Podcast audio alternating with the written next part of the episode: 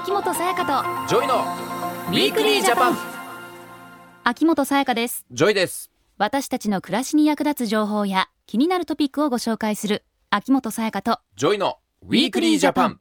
JOY君は、うん。プラスチックというと何を思い浮かべますか？ほう。まあ一番ね最初に思いつくのはペットボトルとかだよね、うん。あとはじゃあコンビニの袋とかさ、そうですね。もそうだし結構いろんなものに使われてるでしょ、うん。プラスチックってまあ、お弁当もねそうだしお惣菜買いに行ったらお惣菜の容器もプラスチックだよね。ああそうだね。ねあと、まあ、例えばスマートフォンとかにもね使われてたりするだろうし、うん。えこれにもっていうような例えばじゃあ CD とか DVD あディスクとかにもプラスチックの成分とか使われてたりするから、うん。結構多いんじゃない？身の回りに、ねえそうだよね、うん。まあ、プラスチックはあの軽くて丈夫だし、うん。また色をつけたり変形させたりって加工もしやすいので、そうだね優れた素材としてさまざまな分野で利用されてますよね。うん。でもこのプラスチックによる海の汚染が問題になってるそうなんです。ああこれはでも言われてるねずっとね、そうですよね。深刻だよな、うん、そこで今日のテーマはこちら。私たちの海を守るプラスチックスマート。プラスチックスマートというのはプラスチックとの賢い付き合い方を広めるために環境省が掲げている取り組みです、はいまあ、海に行くと砂浜に流木や海藻のほかたくさんのプラスチックごみが打ち上げられているのを見たことがある方も多いと思うんですけれども、そうだジねョイ君もどうですか、本当はね見たくないものだけど、うん、目に入っちゃうぐらいたくさんあるよねこういうのは、ね。まあ自分が海に行った時とかもそうだけどさ、うん。ねいろんなものが落ちてるじゃないですか、うん映像でねニュースで流れてくるものとかを見ると自分が生で見たことないぐらいの、えこんなにすごい流れ着いてるのっていうようなさ、うん。状況もあったりするわけよ。それは日本だけじゃなくてもちろん世界でとかさ、うん。うん。いろんな国でやっぱこういう問題が起きてるわけだよね。私この間ゴールデンウィーク明けにうん。沖縄の西表島に行ったんだけども、うん。そんなにねゴミはなかったんだけどやっぱり海にこうスキューバダイビング行って途中でペットボトルが浮いてたのね。はいはい。一つのペットボトルプラスチックがポッて自然の海にあるだけですごく違和感を感じて拾いたかったんだけど、やっうん、ぱ船に乗ってたからちょっとね拾えなかったんだいけど。やわかる。俺もさこう海のロケとかやっててさ、うん。こう船で出てくとさ、うん。海の真ん中にこうコンビニの袋とか浮いてたりするのね、うん。寂しくなるよねすごく。ねちょっと気になるよね。て。しかもまあ海なんかさやっぱこうつながってるからさ自分の国のものじゃない、いろんなとこから流れてきたりするわけだよね、うん。海外のものが流れ着いたりとかもあるしさ。でまあ流れ着くだけじゃなくて沈んでるものとかもあるしさ。そうだよやっぱそれだねけ本当にプラスチックのものとかが浮いてると海は汚染されていってしまうよな、うん、もう本当にね海に大量のプラスチックが流れ込んで、うん。世界的なね日本だけじゃなくて問題となっているんですけれども、ね。大手コーヒーチェーン店が、うん。プラスチック製の使い捨てストローをはいはい。2020年までに廃止することを発表したことでもあ話題になりましたよね。なってたね。うん。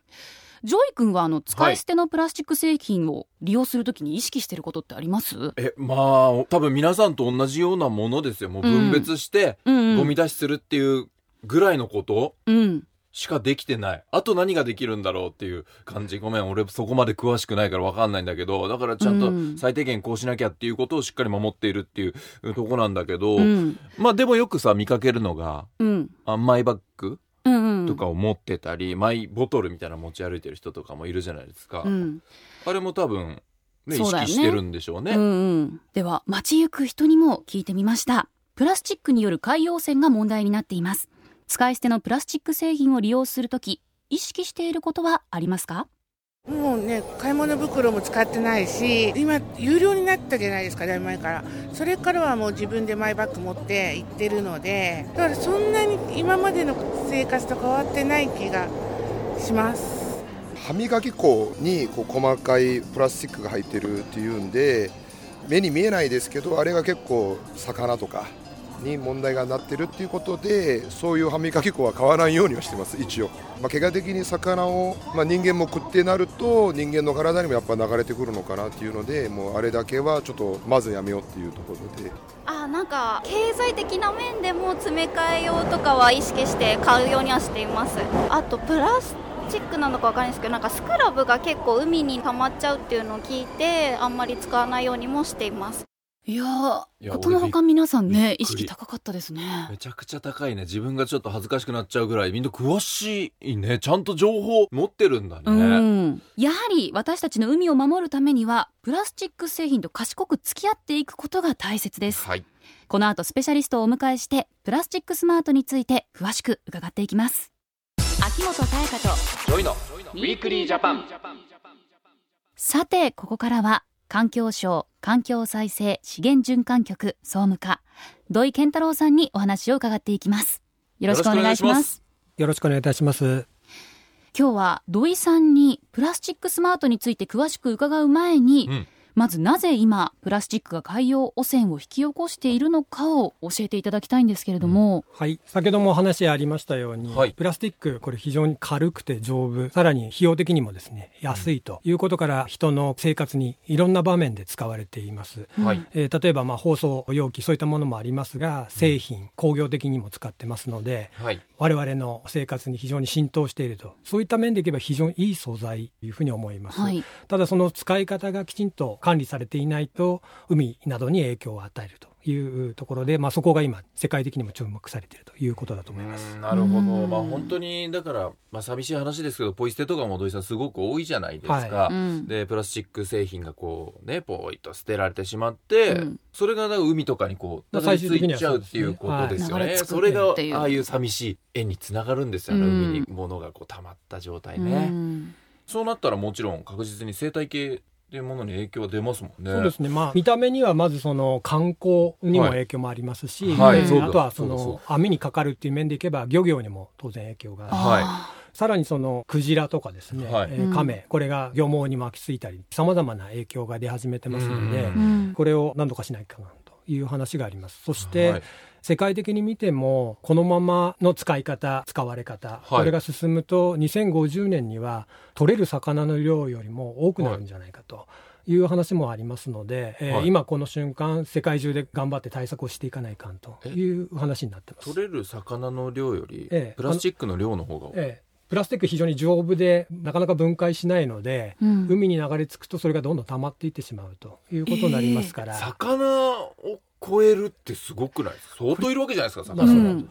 それを上回る。ちゃうんだよええしかも、まあ、2050年なんうん。かはるか未来みたいな話に聞こえるけど、いや言ってもあともうすぐ30ですよ。年じゃないですか。はいでもしかしたらねもっと多く捨てられてしまえばこれが早まってしまう可能性もあるわけで、ショッキングですね。止こめないと。んな状況なんですねここまでだとは思ってなかうんったです、思ってなかった、まさしく今あのそういった研究が進んできてまして、はいはい。えーデータも蓄積されてきますしあとその、い、ろんな SNS はじめデータあと写真がですね世界中から集まりますので、はい。そういった面でこれは一刻も早く何とかしようという機運が、まあ、特に昨年あたりからはい。強まってるというふうに思ってます。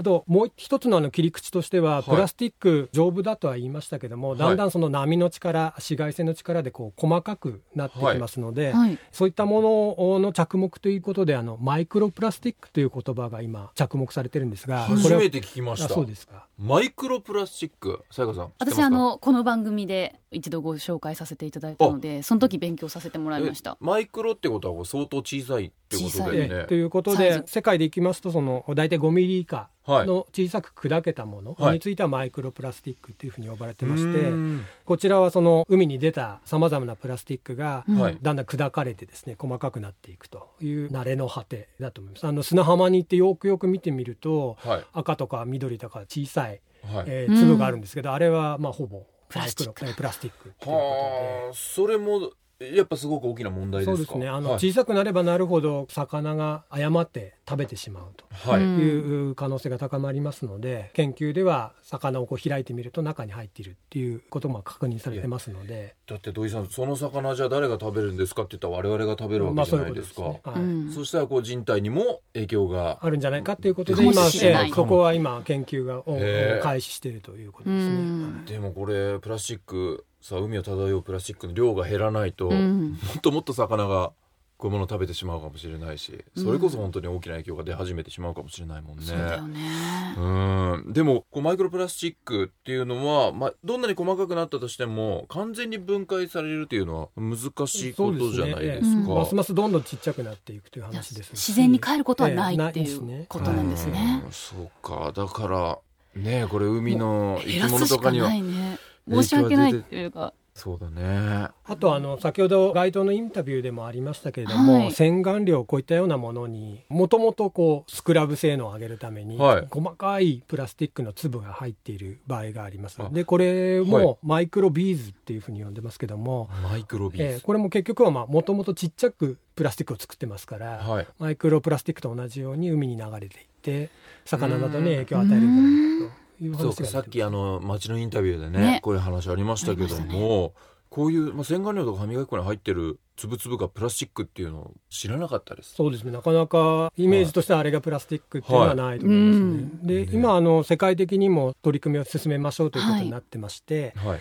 で日本でも業界団体の方で自主的にこれをやめていこうと他の素材に変えたりですうね、うんん、いうことが進んでますのでそういった面でいくとこの分野はかなり前に進む可能性が高い。ああそうですか。よかった。うん。ね、リスナーの方にもこの洗顔料とか歯磨き粉でね、こう知らない間にプラスチックごみ出してるって気づいてない方もいるまあと思うよ、無意識な人が多いでしょう。うん。ね、そういうこともあるんですね。はうんそういったあの様々な取り組みを進めていく必要がありますので、で日本はかなりもったいないの精神があるもんですから、はい。あ使っていないように感じるんですけども、実はその使い捨てのプラスチックっていう切り口でいくと、はい、一人当たりの使いの量でいけば、世界2位というような残念なえ？値も、プラスチック容器や包装の廃棄量、そうですね。世界に。世界に？えこれ嬉しくない順位ですね。で,、うんえで1位はどこなんですか？1位はアメリカですね。アメリカあか。そうか、でも日本こんなに排気量多いのか。まあでも、うんその、まあ11と言ったらあれですけど、まあ何でもこう丁寧に放送すまあそういうるじゃないですか。ええ日本ってすごいその辺のサービスしっかりしてるでしょ。うんだからもちろん物を美しく見せたいとか、うん。清潔に見えるっていうね、そういう意味でのこだわりはわかるんだけど、それがちょっと過剰になりすぎてるということですか？ええですからまあそういった面でいくと、うん。そういうまあおもてなしの精神とかですね、はい。さまざまな面で使い勝手が良かったのはやっぱりプラスチックだったと思うんですけども、はい。今一歩こう立ち止まって考えて本当にそれは必要なのかということをあの考えるいいきっかけになるんじゃないかというふうに思い考ます。えていかなきゃな確かに。もう当たり前に使ってたけどそのままじゃいけないっていうことだよね、うん。もう、うん。そこでプラスチックスマートにつながるということで、改めてプラスチックスマートについて教えていただけますか、はい、先ほど申し上げましたようにさまざま影響が出始めている、はい。そういったプラスチックですがもともと非常にその素材としてはいいものですから、うん。これを全否定するっていうことは当然ないわけなんですけども、ただここと賢く付き合っていって環境にも影響のないようにしていくということが必要だと。賢く付き合う、これ大事ですね、はい、ですので日本のさまざまな、はい。例えば企業であるとか自治体 NPO 個人もそうですけどもすでにいろんな取り組みをされてますので、それをこう、まあ、盛り上げていくといいましょうか。チアアップしていくというか、はい。そういったあのために賢く付き合いましょうと。いうことのメッセージとしてプラスチックスマートというキャンペーンを昨年から立ち上げているというはあそういうキャンペーンがあるんですね、うん。ってなるとねさやかどんなことやってるのかってね。そうですね。ね。体的にどんなことなさってるんですか？はい、例えば大手の飲料メーカーでいきますとラベルペットボトルにラベルをつけてありますけども、はい。最近その e コマースという形でネットで注文して家に届くという形態になってますから、わざわざそのラベルを貼ってですねこの商品は何ですよっていう必要がない。自分で注文してますんで、はい、うん。ペットボトルに全くそのラベルがないっていうそういう商品も出ていて非常にあおのー。売れているというふうに今聞いてます。ね土井さんの前にそのペットボトルが置いてあるんですね今置いてあります。けどあれ土井さんが剥いだわけじゃないんですねあないんですこれもともともともとそうなんですか、ええこれもう箱買いしますから。いやあめちゃくちゃいいですわ、はい。うんあれ剥ぐのもね捨てる時ちょっと面倒くさいんですあの一手間が最初からこうなければいいなと思ってたんだけど、うん。そういうのあるわけですね。そうなんです、もう飲料メーカーとしては商品の顔ですので、はい。その顔をもうあえてなくしてしまったというかなりあの勇気のある決断だと思そううんでけど。ですすね、うん。でこれをあの消費者の方々が選択して買っていただいているということが企業へのメッセージにもなりますので、うん。これはいい相乗効果になるというふうに思いますます。ねえ、うん。どんどん他のねメーカーも真似しそうだねこれは、広げていってほしいですうね。んうん。あとは我々としてですね、はい。考えてますのがこのいろんな企業の人たちと連携するということが必要だと思ってますので、はい。環境省も SNS であるとかネットで見つけた取り組みについては企業にお邪魔して、はい。えーどういうことをやってるのですかということをあの伺って材料を集めてプラスティックスマートのホームページにどんどん載せていっていただいているということで今大体えー400企業自治体団体の方に登録いただいてますのでこれは多いんですか？それともまだまだですか？あのかなり増えてきてるんですけども、はい。お我々としてはあの今年の6月に G20 が開催されますので、はい。はいそれまでにはまあ1000ぐらいは集めうん。て世界に発信していきたいというふうに考えてます。これはその単純にいろんな会社とかメーカーさんが興味を持つっていうのももちろんそうですけど、うん。僕らうん。普通の人たちがみんながこういう問題に対して興味を持っていくことでもっともっとねじゃあこうしていこうっていう企業が増えていくかもしれないですね、動いてもらうのを待つだけじゃなくて自分たちから。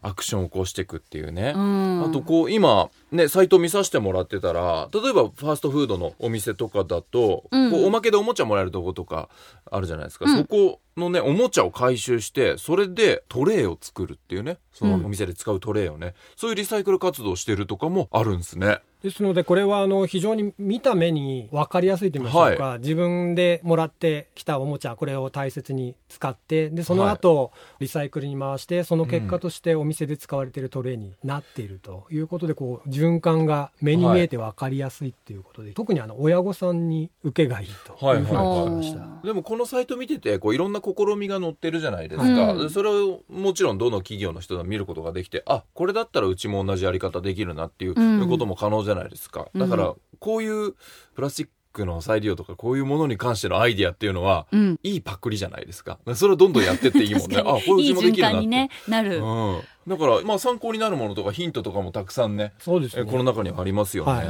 ねで特に日本の中での情報発信っていうのも重要なんですけども、はい。諸外国いろんな取り組みを始めてますので、うん。こういった日本の取り組みを参考にそれこそ良いパクリでですね。うん。世界中に広がっていくっていうのが一番だと思いますので、G20 を中心に英語でも、はい。世界的に発信していきたいというふうに考えています。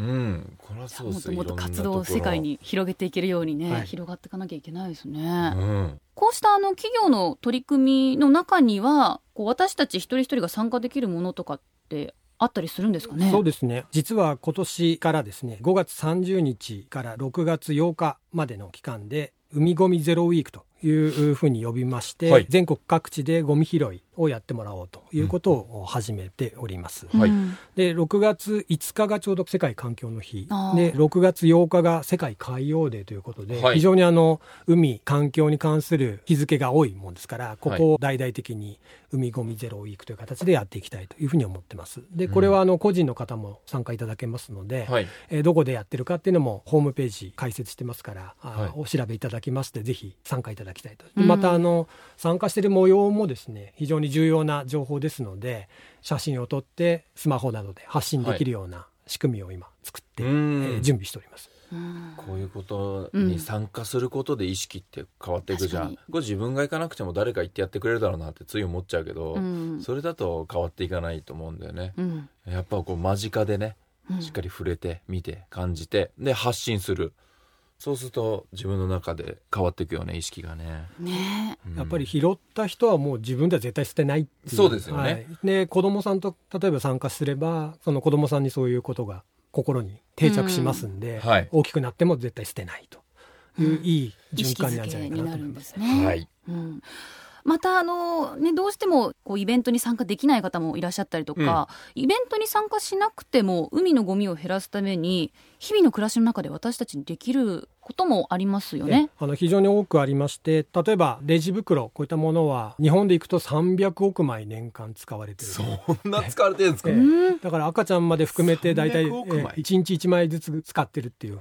うん計算になりますので、え。ーこういったものを減らすためにエゴバッグを持っていただくとかあと最近いろんな軽くて便利な水筒なんかもできてますので、ねはいまあ水筒を持ち歩いていただいてっていうことも日々できることがたくさんあると思いますので、はい、そういったことも発信していきたいというふうに思ってます。うん。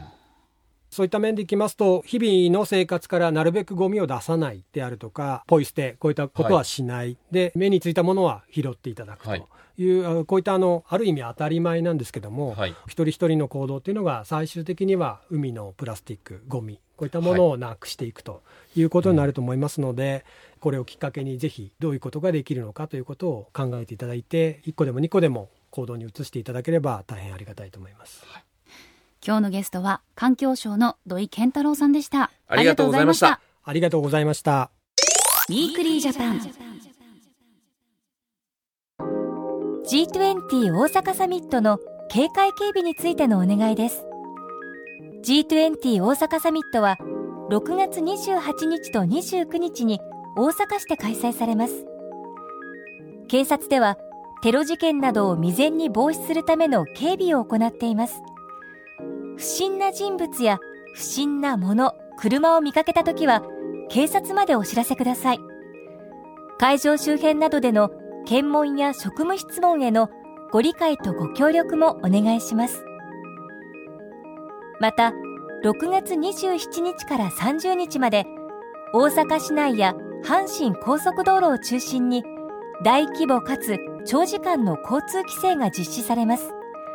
混雑が予想されますので自動車の利用を控えるなど交通渋滞の緩和にご協力ください。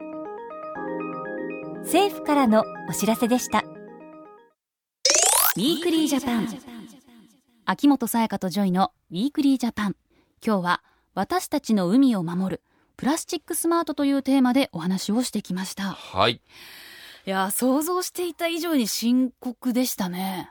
深刻だね。まあももちろんさそういう海のね寂しい状況とかを目にしたことはあったけど、うん、ただここまで深刻になってるとは思っていなかったし、うん、2050年にはこの海のねプラスチックの量が魚の量を超えちゃうって話を土井さんがしてくださったじゃないですか、うん、あれびっくりしたね。びっくりした。だってプラスチックって軽いじゃない？うん。それが魚の量を超えるって相当な量だよね。いや本当だよ。これはなくしていかなきゃいけないしじゃなきゃもちろんそのね生態系にも悪い影響が出るし人間にも悪い影響が出ていく、でいろんな企業さんはねたくさん試みをしてくれてさ少しでも改善していこうっていう気持ちはすごくあるけど、うん、やっぱ俺たち一個人がねもちろんインタビューに答えてくださった方の中には意識が高い人もたくさんいて、うん、そういう人も多いのかもしれないけど、うん、自分の意識の低さっていうのを俺はすごく感じて、うん、なんかもっとちゃんとこうマイバッグとかさ、うん、こう自分で何水筒持ち歩くとか、うん、そこはやってなかったんだけどこれってもうすぐにできるじゃないですか今日からでも。そうだね。こういうことから始めていく、うん、うん、本当に入り口だけど。だからなんか企業さんも本当に頑張ってくれてるけど私たち一人一人のアクションというか、こう協力し合って変えていかなきゃいけないんだなってすごく思いました。そうだね、うん、しっかりこう海を守っていかないとね自分本位じゃなくても地球規模でいろんなことを考えていかなきゃいけないですね。うん、勉強になりました。一人一人ね意識を変えながらやっていきましょう、うん、これは。はい、うん。プラスチックスマートについて詳しく知りたい方は特設キャンペーンサイトをご覧ください。プラスチックスマートで検索するとすぐに見つけることができます。そして番組ホームページではリスナーからのメッセージも受け付けています。番組への感想や今後放送予定の番組テーマについて質問疑問などぜひお寄せください。来週はエイズ治療や HIV 検査のお話です。はい。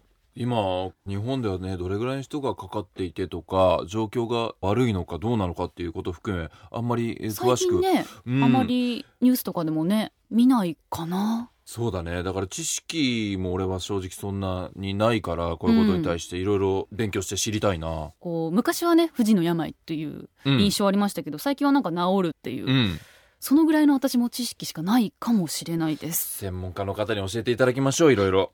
エイズに関する知識が長い間変わっていない方やあまりよく知らない若い世代の方も多いようなので HIV やエイズの最新の情報についてお話を伺っていきます、はい、ぜひ聞いてください秋元才加とジョイの Weekly Japan。お相手は秋元才加と JOYでした。また来週。秋元才加と JOYのウィークリージャパン。この番組は内閣府の提供でお送りしました。